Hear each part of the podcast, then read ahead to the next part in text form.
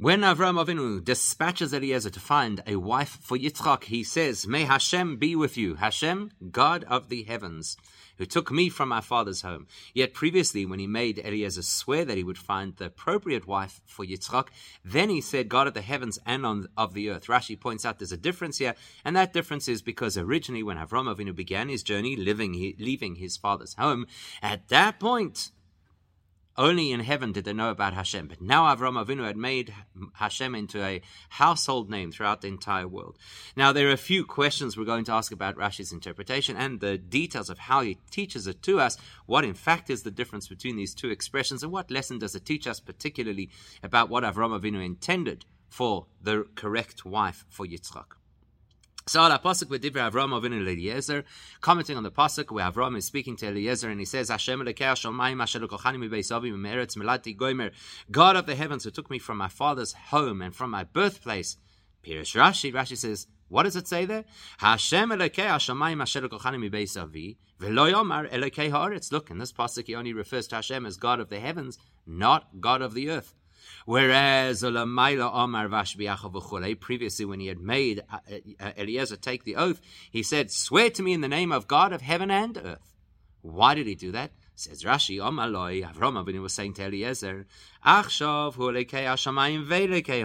this point in time, Hashem is acknowledged both on high and on earth, because I made it normal that people should speak about Hashem, people became aware of Hashem. But when Hashem took me out of my father's home, then at that point, he was only acknowledged as God of the heavens, not of earth.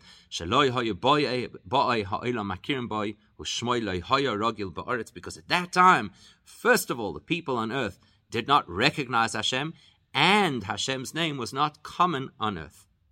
Over Pashtus, if you read the Rashi simply, it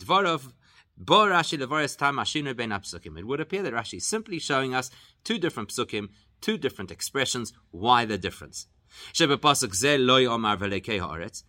pasuk, it does not say that Hashem is God of the earth, whereas of a pasuk,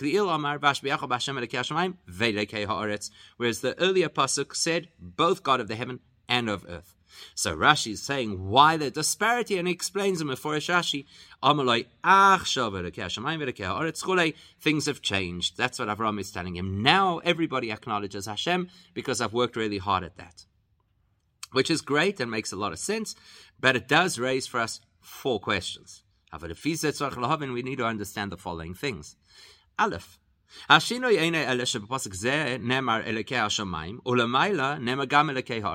big difference? Our pasuk only refers to Hashem as God of the heavens, and the earlier pasuk referred to him as God of the heavens and of the earth. So that's the difference, right? Now Rashi will always address whatever the difference, or whatever he plans to speak about, in his headline. So why then does Rashi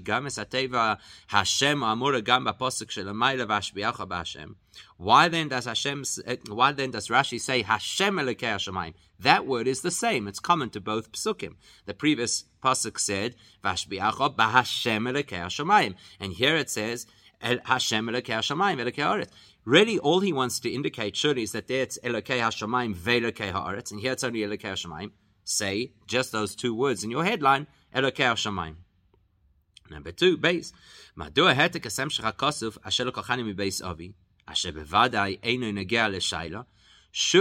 Rashi did not have to include the words that Hashem who took me out of my father's home, because that's not what's being asked about over here. We're not asking why did he take him out of his father's home, or why is that relevant here? We're asking why are the words different between the two psukim? You'll argue, obviously Rashi wanted to include the words about how things were in his father's home, because that will lead directly into his commentary, that when he left home at that point, Hashem was only acknowledged in heaven, not on earth. The truth is, we're going to ask a question on that too, but we'll get there. Number three, Gimel. Why does Rashi have to spell out something that's actually quite obvious? You're quoting two psukim, our pasuk that says Elokei Hashamayim, and you're referring back to the pasuk that said Elokei Hashamayim Elokei Haaretz. We can see the difference. Why do you have to spell it out and say, and he did not say Elokei Haaretz? Davar shalom idroya batzmo. You'll see that with your own eyes. Hayoloi lahaschil. The more logical way to have begun would have been to say, quote the line Hashem Elokei Hashamayim, and then comment Ulamai lo Omar Chulei. Hey, look! Previously he said Elokei Hashamayim Elokei Haaretz. Now, the fact that Rashi puts it this way and says, he did not say Elokei Haaretz, builds an expectation. So Rashi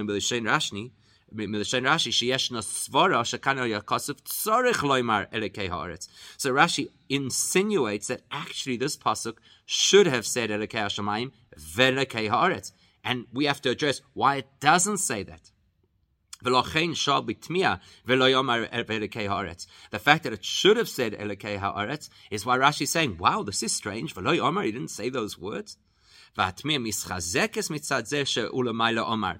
then you could say, we have a fundamental question. Why does it not say Elokei Haaretz over here? And that question is stronger when you remember that he previously said Elokei Haaretz. Why is Rashi so convinced that it should have said Elokei Haaretz over here? Now, it would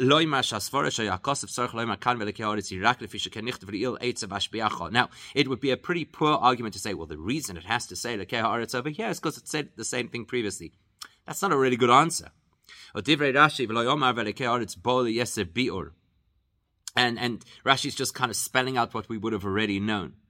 Well, then we're back to square one. What are you teaching me that I don't know? I can see the difference between the two psukim. So obviously one says Elokei Hashamayim ve'Elokei Haaretz and the other one only Elokei Hashamayim, and I'm wondering why.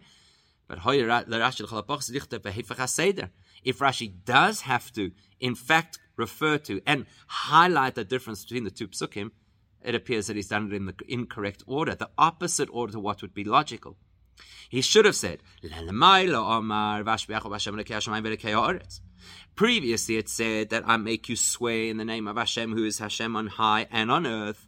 And then Rashi could say, and that's why we're surprised now that it doesn't say Elokei Haaretz. Rashi doesn't do that. He just leaps right in and says, doesn't say Elokei Haaretz, as if you would have expected it.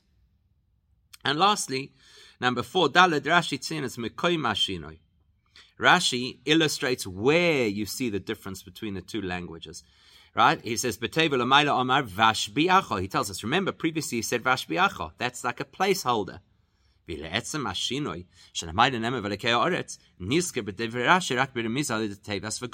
it's very strange. He tells us where to find the difference, but he doesn't actually tell us the words that are different. He just puts an etc., and we should work out what's missing. You're showing us a very glaring difference. There it says Elokei Hashamayim ve'Elokei Haaretz, and here it just says Elokei Hashamayim, and you don't even tell me that that's the glaring difference. V'atamir kefula, that actually makes a double surprise for us. Es hatei ve'Elokei Haaretz ashelei nashayla lo yehetek Rashi klal. The key words ve'Elokei Haaretz, which launch the question, because hey, what happened to Elokei Haaretz over here? Rashi doesn't quote those words. And then the word that you should swear, that's not part of the question. That heretic, that Rashi didn't actually include. Why?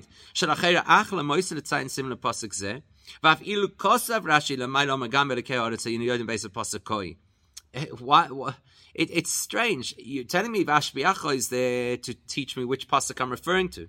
But the minute Rashi says, and previously he said Elokei Haaretz, I know which pasuk you're talking about. The two psukim are consecutive. There's just a gap of 3 pasukim between them. So it's not hard for me to know where I'm referring to. So it's bizarre Rashi's referring me to a pasuk by using the word vashbiacho that he doesn't plan to explain because it's not relevant to the question. And the words that are relevant to the question, he skips altogether. It's very strange. All right. Let's try and understand one attempted answer. Perhaps we could really squeeze in an answer that at least will address the final two questions. Maybe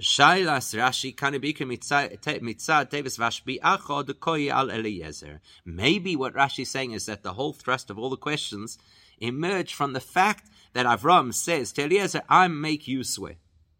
B'posuk didan, in our pasuk, b'divra Avram Avinu Hashem Elokei Hashamayim gomer, when Avram Avinu is speaking in our pasuk and making a promise to Eliezer, and his promise is, Hu yishlach malacho lefanecha v'lakachto isha livni misham. What's the promise?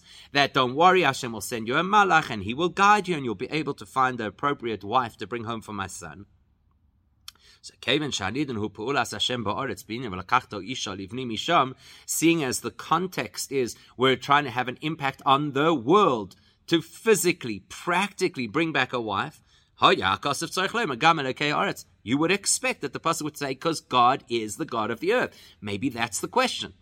Here, you're talking about Hashem's impact on this physical world, that he will send you the malach to grant you success, yet it doesn't speak about Hashem being powerful on this world. Whereas the previous pasuk was talking about the promise that Eliezer has to make, there it is Avram Avinu tying Eliezer into an oath. What is the oath? Don't take a Canaanite as a wife for my son, but rather go back to where I come from. Who's he talking about? Who's he talking to? He's talking to Eliezer, his chief servant/student, who has the nickname Damesek, because he is the one who is able to convey Avram Avinu's teachings to everybody else. So you're talking about a spiritual person. You're talking to such a spiritual person, tell him that Hashem is Elokei Hashamayim, that's enough for him. And yet the psukim say the opposite. When Avram Avinu is talking about the oath to Eliezer, his chief student, then he adds that Hashem is God of the earth, which does not seem important at this point. Whereas in our pasuk, where he's talking about go out and actually impact the world and succeed in your mission in the physical realm, that's where you would want to hear that Hashem has dominion over the earth. He doesn't say anything. Maybe that's what's bothering Rashi. Okay, sounds like a beautiful explanation, but it is problematic. Firstly, it only addresses 2 out of the 4 questions. But if this was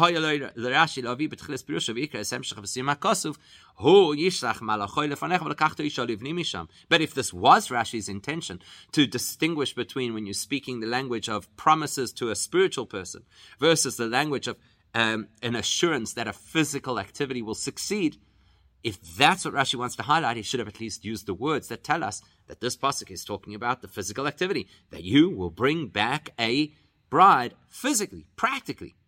At the very least, put an etc. to allude to the fact, if that's what you believe the whole question is built on, so it must be that that's actually not what's bothering Rashi, and we're back to square one. And clearly what seems to bother Rashi is, why does the one pasuk say Elokei Hashamayim v'Elokei Haaretz, and our pasuk only says Elokei Haaretz? What's going on over here? And we have all the other questions about why is Rashi getting into so much detail if he's just simply trying to tell us something that we would have noticed on our own.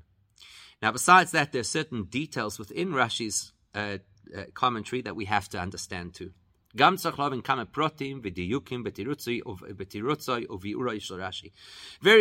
Rashi presents that we have to understand. Aleph, im kavonas Rashi b'firusha hi. If Rashi's intention is kefi shemashma b'pashtus, which would have been our first understanding, you know, it's the simplest understanding, that what does Rashi want to tell us? Shebeshinoi haloshen, the fact that there are different expressions, that the earlier pasuk referred to Hashem as God of heaven and earth, whereas here it's only talking about God on earth. If what the purpose of that was that Bikesh Avram lahadgish asachiluk, that Rashi wanted to make, that Avram Avinu wanted to make a big distinction how things were and how they are. That now Hashem is known, whereas previously he wasn't known. If that's the whole point of this, why did Rashi have to say that Avram Avinu told this to Eliezer? Why didn't he just say the fact? Why didn't Rashi just simply say, he could have just said, there's a fact. The fact is that now Hashem is God of heaven and earth. Which is in fact the way it's worded in both the Medrash and the Sifri. The fact that Rashi Dafka wanted us to know that this is information that Avram told Eliezer, so we need to know, why do we need that information that Avram told us to Eliezer?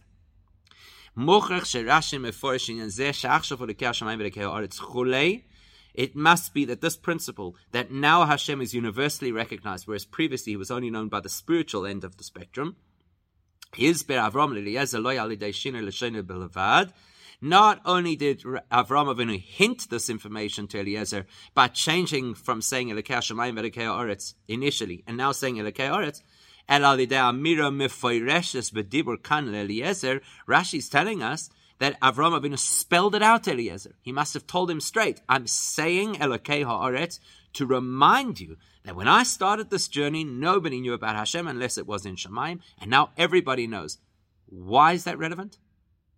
The same theme emerges from the fact that Rashi gives us such a wordy explanation. That I made him common, I made him normalized, Hashem normalized between people. But prior to that, nobody knew about him.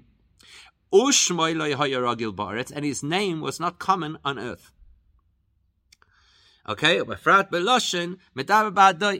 especially using a language over here where you're like talking about Hashem. He's talking to Eliezer about Hashem. If all that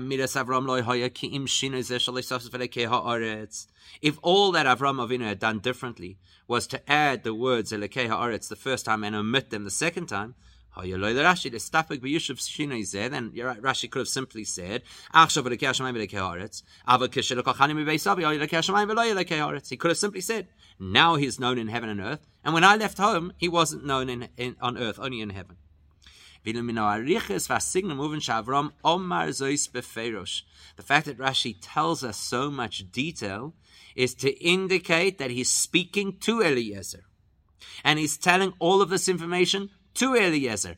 I made Hashem known on earth. Where does Rashi get this from? Where does Rashi pick up anywhere in the pasuk that Avram was telling this information to Eliezer? And where does Rashi find the details? He was Shmoy Nikaboy. Where do you find that in the words? Base, next issue in Rashi we have to analyze.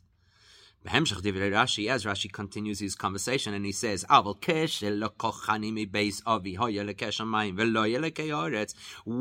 Hashem took me from my father's home at Lech Lecha, then he wasn't known throughout the world, only in Shemayim.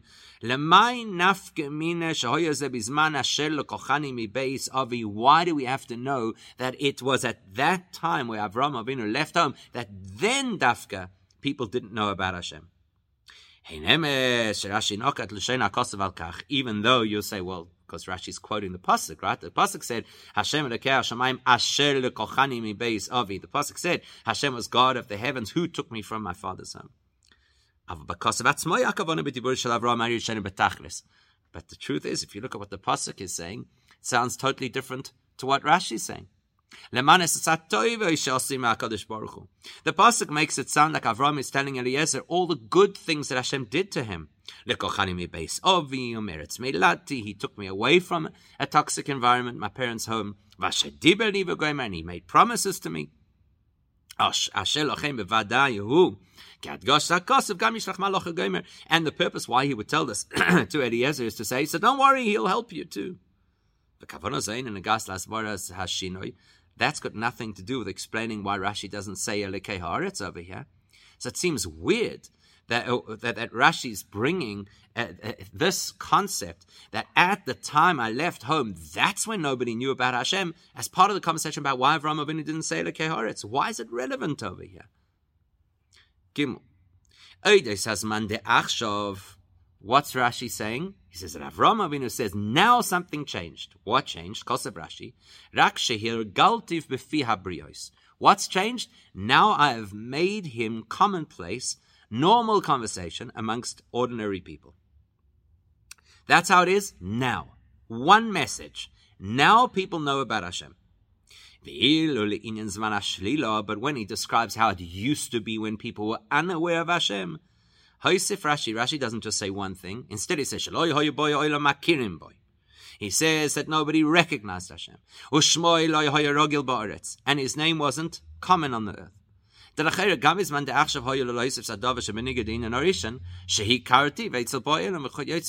you think it should match up?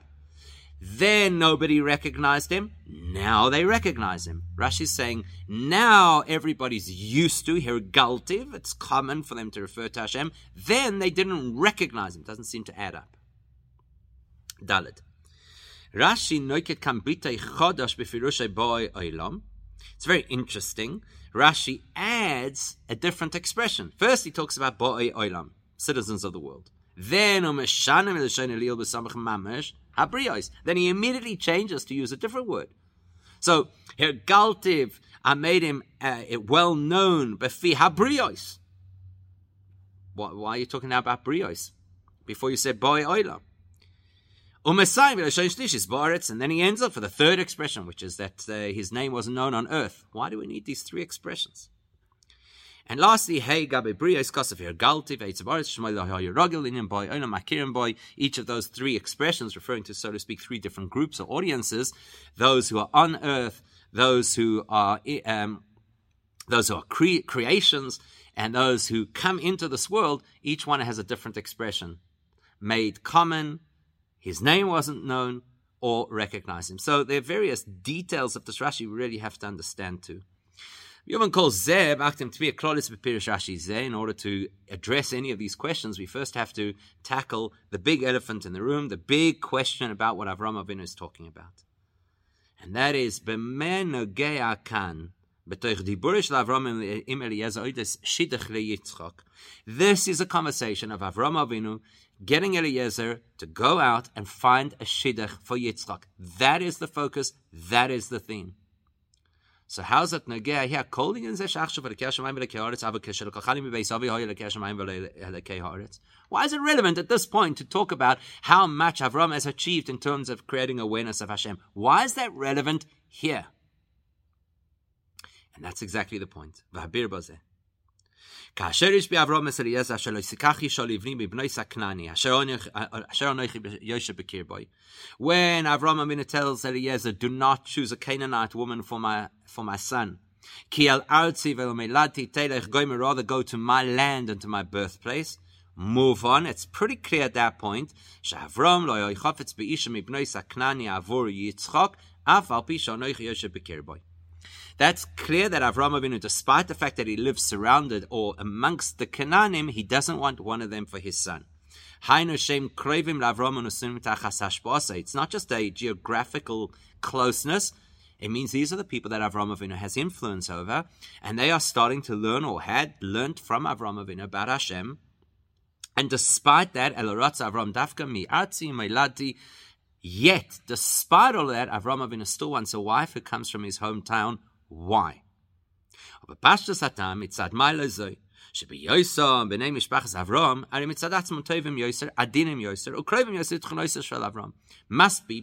Avinu says, yes, the Canaanim are perhaps starting to learn and starting to modify their belief system, but people who come from my hometown are more like me in character. They're more refined as I am. They have similar traits to what I have or what my family has. So that's Avram Avinu's message to Eliezer. You may be impressed by the Canaanim, but they're not good enough. I want people who resonate, people who are close to us, kindred spirits. Says Eliezer, Eliezer has a question. Maybe I'll find her an amazing woman and she won't want to come. So then, you're so fixated that the wife must come from there. Should I take Yitzchak there? I get it. You don't want a woman from here. That's fine. What if the woman from there doesn't want to come here? Is it acceptable to take Yitzchak there? Seeing as it's a place you came from, it's where you were born, it's where you lived. Logic tells me, says Eliezer, that it's okay for me to take your son there. Avram Avinu's response comes as a surprise to him. He says, not a chance. Be absolutely careful. Pen toshiv es beni shama. Don't you dare consider taking my son there. To me, a gedolah, so Eliezer must have been completely surprised. What you're saying, Avram Avinu, seems self-contradictory.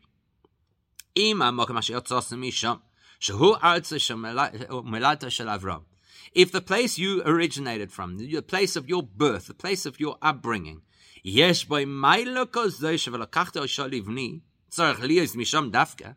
it's such a brilliant place that that's dafka, the one place I should go looking for a wife for your son, why can Yitzchak not go there? It's good enough to produce his spouse. It's not good enough for him to go there.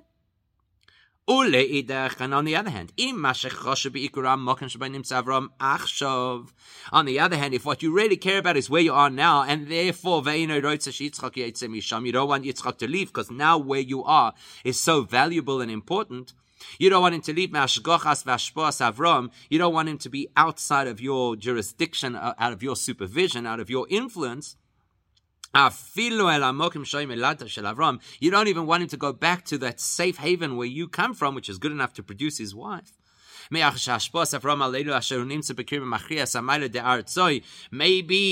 it would appear that being in your environment trumps being in your hometown. So then why can we not find a nice Canaanite girl? It doesn't seem to make sense. Your hometown is beautiful and attractive to find a wife, but Yitzchak should never go there. So that means that where you are now is a great place to be because Yitzchak should be here, but the girls from here are not good enough. Why not? Whether we like it or not, it has to be that Avram Avinu addressed this question. He must have said something to Eliezer to settle this big surprise that he had. Even if the psukim don't spell out what his response was. That's what Rashi is addressing. Rashi identifies what Avram Avinu said to Eliezer at that point when Eliezer's head was spinning with the apparent contradiction that the wife has to come from a place that Yitzchak can never go to, but she can't come from a place that Yitzchak could never leave. Says Rashi, that's what Rashi straight away says. Here, Avram Avinu does not call Hashem Elokei Haaretz, even though previously at the time of the oath he did. Because, first of all, that will tell us what it is that Avram Avinu answered in response to Eliezer's great surprise, and automatically from that we'll understand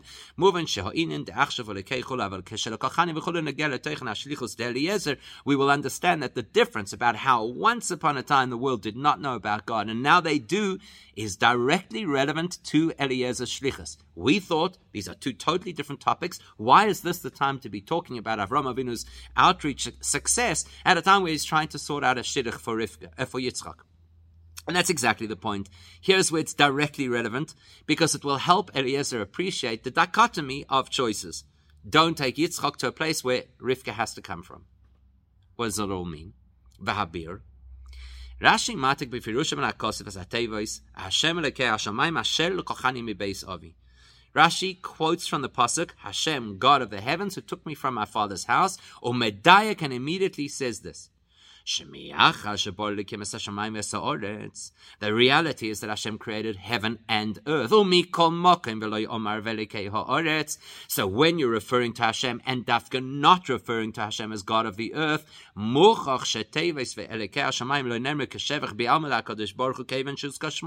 that straight away tells you we are not using the expression Hashem, God of the heavens, because now we've mentioned Hashem's name, so we have to praise him.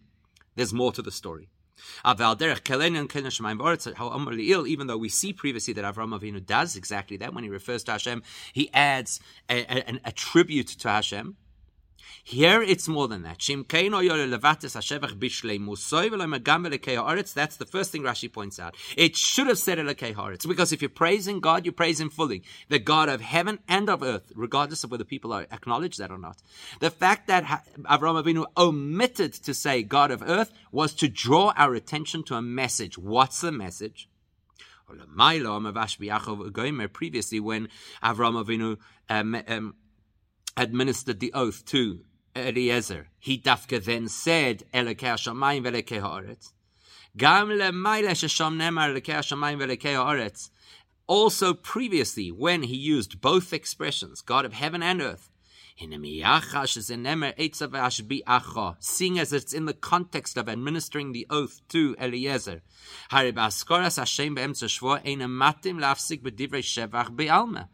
you're in the middle of taking an oath which requires Hashem's name, you should not now interrupt your oath by adding on some accolades. That's why Rashi included the word Vashbiacha in his explanation, because now I know the context. A man is taking an oath, and he should do it seamlessly without adding nice-to-haves into the mix so that it sounds really good. No, you've got to make your oath and get on with it. Again, to highlight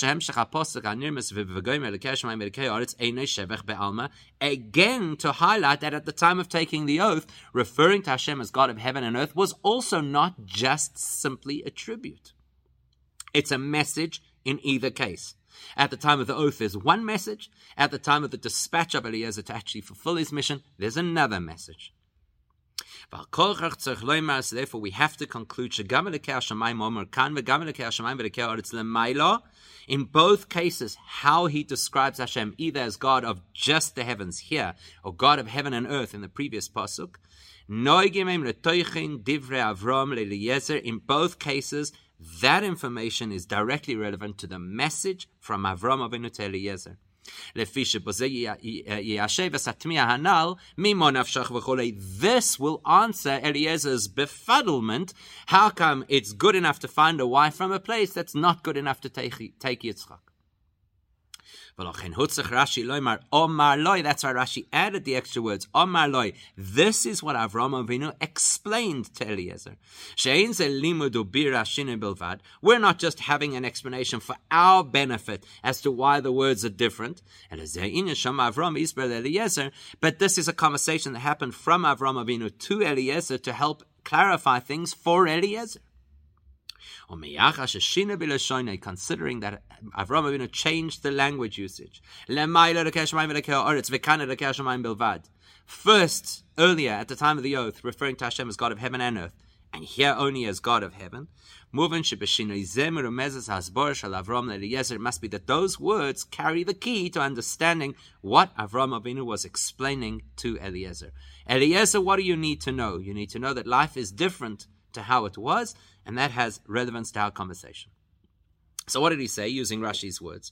Omar loy, Avram Avinu said to Eliezer, Achshav hu Elokei Hashamayim v'Elokei Haaretz shegalti v'fi habriyos. Now Hashem is acknowledged as God of heaven and of earth, because I have normalized Hashem in the word, in the mouth of all people. Once we know that, now we know that the world is normalized. The concept of God is normal in the world. Now we can understand,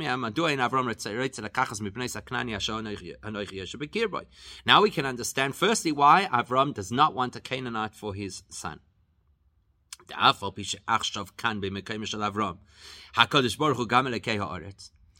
fact is that right now Hashem is known here, where Avram Avinu lives. How? Because Avram Avinu did such a fantastic job of marketing Hashem to the world. Still, that message had not yet permeated the headspace of the girls of Canaan deeply enough that they would become suitable as potential brides for Yitzchak.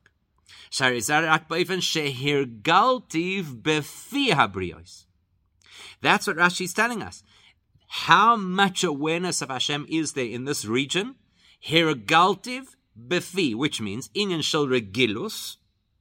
It's something which is normalized where Befi habriyos bilvad, lip service. They will all say the right words. They will all now acknowledge Hashem's supremacy. But it hasn't seeped through into their behavior, so they're not there yet. How dare you consider them as a potential wife for Yitzchak? They don't behave in line with the principle of Hashem Elokei Hashamayim v'Elokei Haaretz. But when Hashem took me from my father's home, at that time there was no consciousness of Hashem in the world at all. People were not conscious of Hashem, and Hashem's name was not consistently used in this world we live in. So leidach giso ein mokim klal avi es Yitzchak la'aretz beis avi sheken hashpos Avram vayikra sham b'shem avayikel oilam ad shenase hakadosh baruch hu gam lekei ha'aretz lefachois boifen tirgalti v'befi hiskil rak la'achar shel kochani mibeis avi. So the girls here are not good enough because they haven't yet totally digested the principle of Hashem's control. So they pay lip service, they don't apply it in practice. But then my father's house, my whole impact on the world started after I left, so they haven't even started this process yet. Avram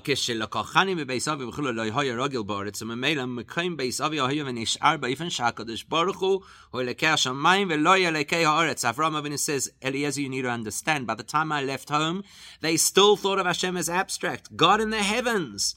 But he has outsourced everything else to other entities, and that's what affects us here on earth, and that's where they still live. That's why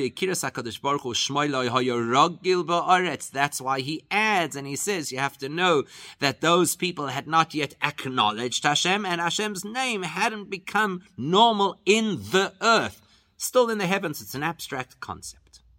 So there's the answer to Eliezer. Eliezer, the girls here are not good enough. The girls there at least have good character traits. That's what I want to find for Yitzchak. But Yitzchak is not going there because that is a place that remains devoid of consciousness of Hashem. Now we asked, why all these different expressions? Briois, Ba'i, Oilam, Oretz. Why does Rashi use all these different expressions? Is a great illustration of how precise Rashi's language is, literally word perfect. Very briefly, but in the chronological order that they appear and that the history happened. The Torah tells us in the time of Enosh Oz Huchal Likroi B'Shem Hashem. At that time, people started to make Hashem's name mundane. Pirish Rashi says, what does it mean? She'osu Chulin Mishem Hashem. They took what is a name that should be reserved only for God, and they began to apply it to all kinds of ordinary mundane things. Shekaru B'Shem Ze Odnam Vatzabim. They started to refer to people by the name of Hashem. They started to make deities out of items. That's what happened. That was the decline of monotheism into polytheism. What did Avram Avinu do? The first thing that Avram Avinu did is he called out in the name of Hashem as God of the world, which means, Pirish Rashi explains, Shavram po'al a'oz sheyedu. So Avram Avinu had the whole system where you came, you got a meal, and then at the end it was fantastic, and you either paid the bill or you acknowledged Hashem. So what did Avram Avinu succeed in doing? Po'al oz, he affected people sheyedu, that they should become conscious. The food that you're eating is not my food. The food comes from He who created the entire world. In other words, he facilitated an awareness for people that the whole world belongs to its God, God of the world. So Al Pikol Anal Muvan, which helps us to understand as follows, that there's a process that happened over here. Asher Aleph, number one, Mimei Enosh, Yodu Shmoi Shel HaKadosh Baruch Hu. In the time of Enosh, they still were conscious of Hashem's name, but they completely degraded the value of that name. And they attributed the name of Hashem to other deities as well, which indicates that they knew the name, but they didn't recognize the value of what that name represents. They didn't recognize Hashem. Beis, second step. Before Avram Avinu educated people, they all believed we eat the product of our own hands. We're the masters of our destinies. So they got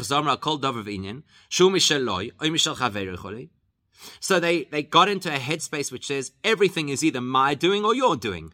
Which means that the name of Hashem that previously in the time of Enosh they at least were aware of was now slipping away, and people were completely forgetting the concept that Hashem even exists, and certainly not that Hashem directs anything. Gimel. As a result of that, if you take the 2 points, you put them together, they recognize that there is a God up there in heaven, far away from us. But those who enter and live in the world, before Avram Avinu encountered and educated them, they didn't even recognize Hashem at all. They believed that whatever they had was the success of their own hands. Therefore, Daled came in Shebe'oretz ein rogil daber oida shamayim, seeing as it's not common that when you're on earth you should speak about heaven. That's why Hashem's name was not Rogil, wasn't common on earth. Even though they recognized his name, it wasn't common that they should speak about it. The wording of Rashi is very precise. There's a process over here. They knew his name, but they didn't recognize the value of the name, and therefore wasn't Rogil for them to speak about the name. And Avram Avinu reversed that. Hey, Avram Avinu Hirgil Loirakesh Shemoy. Not only did Avram Avinu recreate consciousness and awareness of Hashem's name, and a yes, I'll can hear galtiv, but he made it normal again to speak about Hashem even on earth. Here on earth it became normal, thanks to Avram Avinu, to acknowledge Hashem as God, not in a far distant reality called Shamayim, but here on earth. How did he succeed in doing it? Because every time somebody ate in Avram Avinu's house, number one, he said, what you're eating is not the product of your hand or of my hand, but it's the product of Hashem's blessings. Secondly, say it, bless him with your mouth. And then lastly, there were those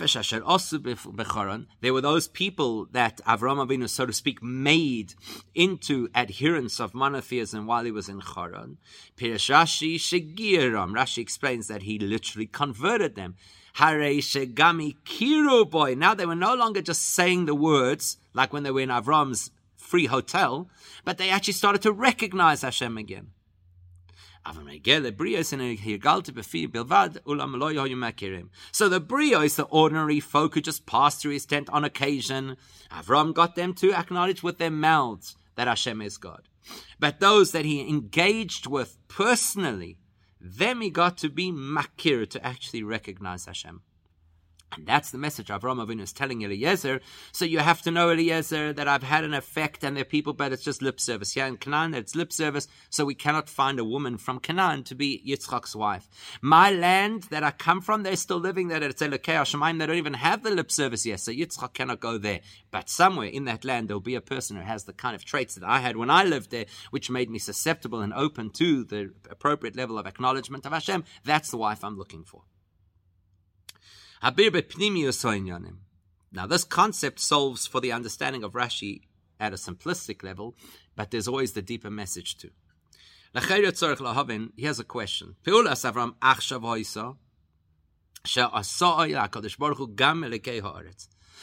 Avinu's so-called current effect or success was to make Hashem God back on earth again.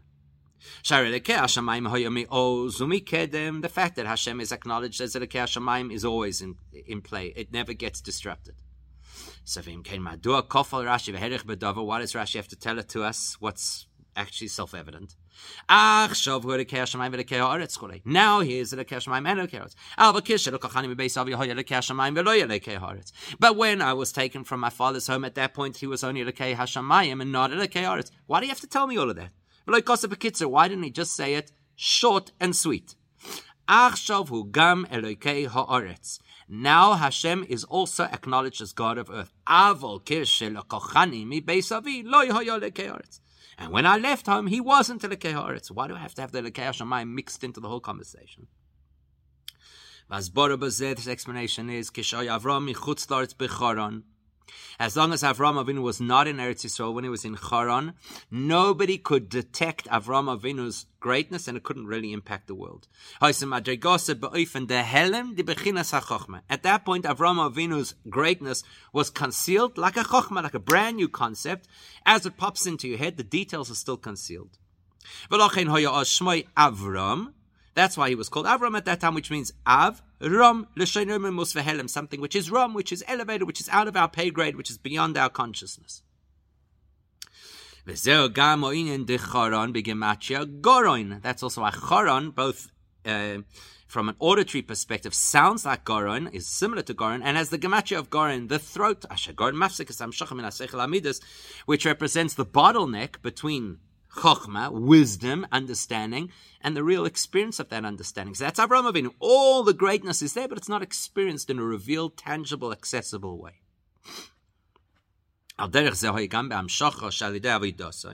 So what kind of impact spiritually did Avram Avinu have at that stage of the game outside of Eretz Yisrael?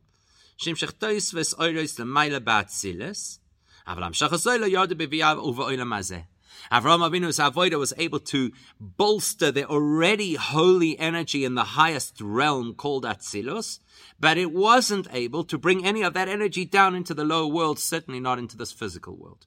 So Avram Avinu is doing great things in the spiritual realms, no impact on our experience. So that's Tzedekei Hashamayim. But now Hashem turns to him and says, leave all of that and go El Haaretz, which doesn't just mean to the geographical location of a land, which I'll tell you more details about at a later point. But V'yigil Eretz Yisrael, he comes to the physical realm, represented here by Eretz Yisrael. Now the floodgates open, and all the grand spiritual achievement of Avram Avinu is able to flow down to the level of Midos, and even into Oretz, into the lowest level of all Malchus, which is always compared to Oretz. At that point,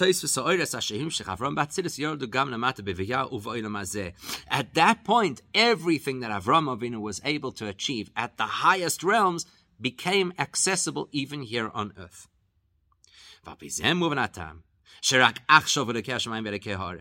Now we can understand why it's relevant to say that now he is God of heaven and of earth. It's not just to highlight that now earth is also on board.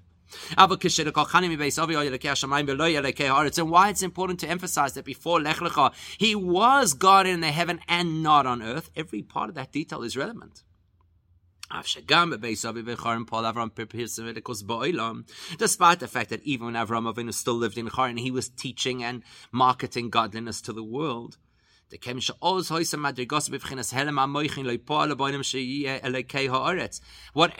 Avinu did was still, so to speak, in a concealed way that didn't yet change and impact and transform our world. That's why Avram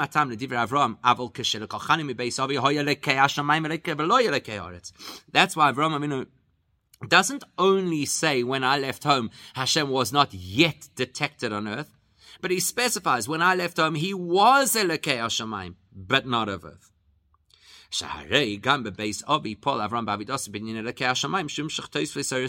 Because what he's alluding to is, as long as I was still in Beis Avi, I made an impact in Shamayim. I revealed godliness in Shamayim. It's just that at that stage, none of the impact in Shamayim could have any influence on earth. And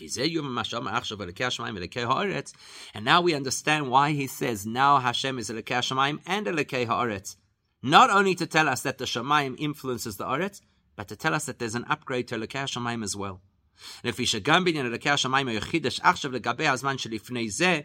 what he's alluding to is that now Elokei Hashamayim also gets upgraded. The fact that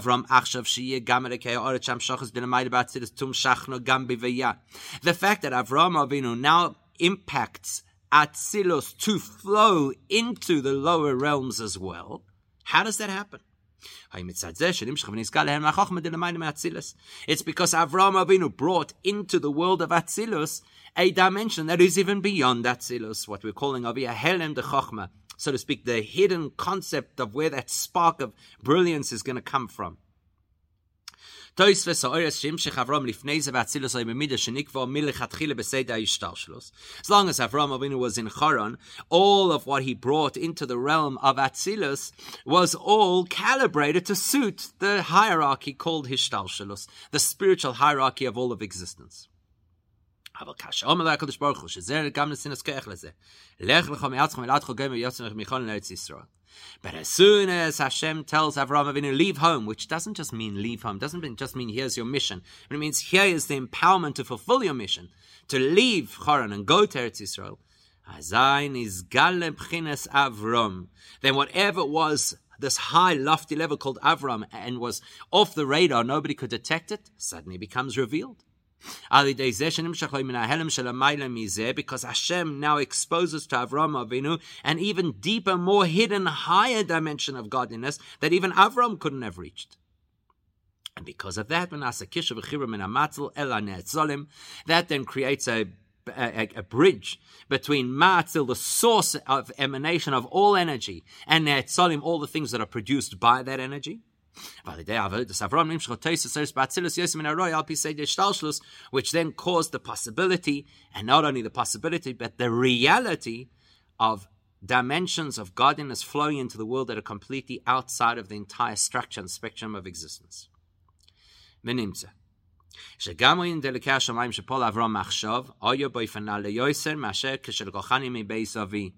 now we realize not only has now Avram Avinu succeeded in bringing godliness into Eretz, but he's succeeded in bringing a higher dimension of godliness into Shamayim.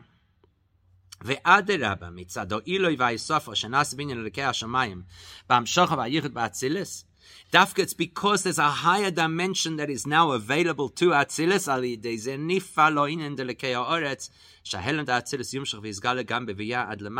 That's what has opened the sluice gates. That's what's opened the possibility of the greatness of Atzilus filtering into our world as well. Now, in spite of all of the great achievements of Avram Avinu, it's still not yet where we are. Seeing as this is prior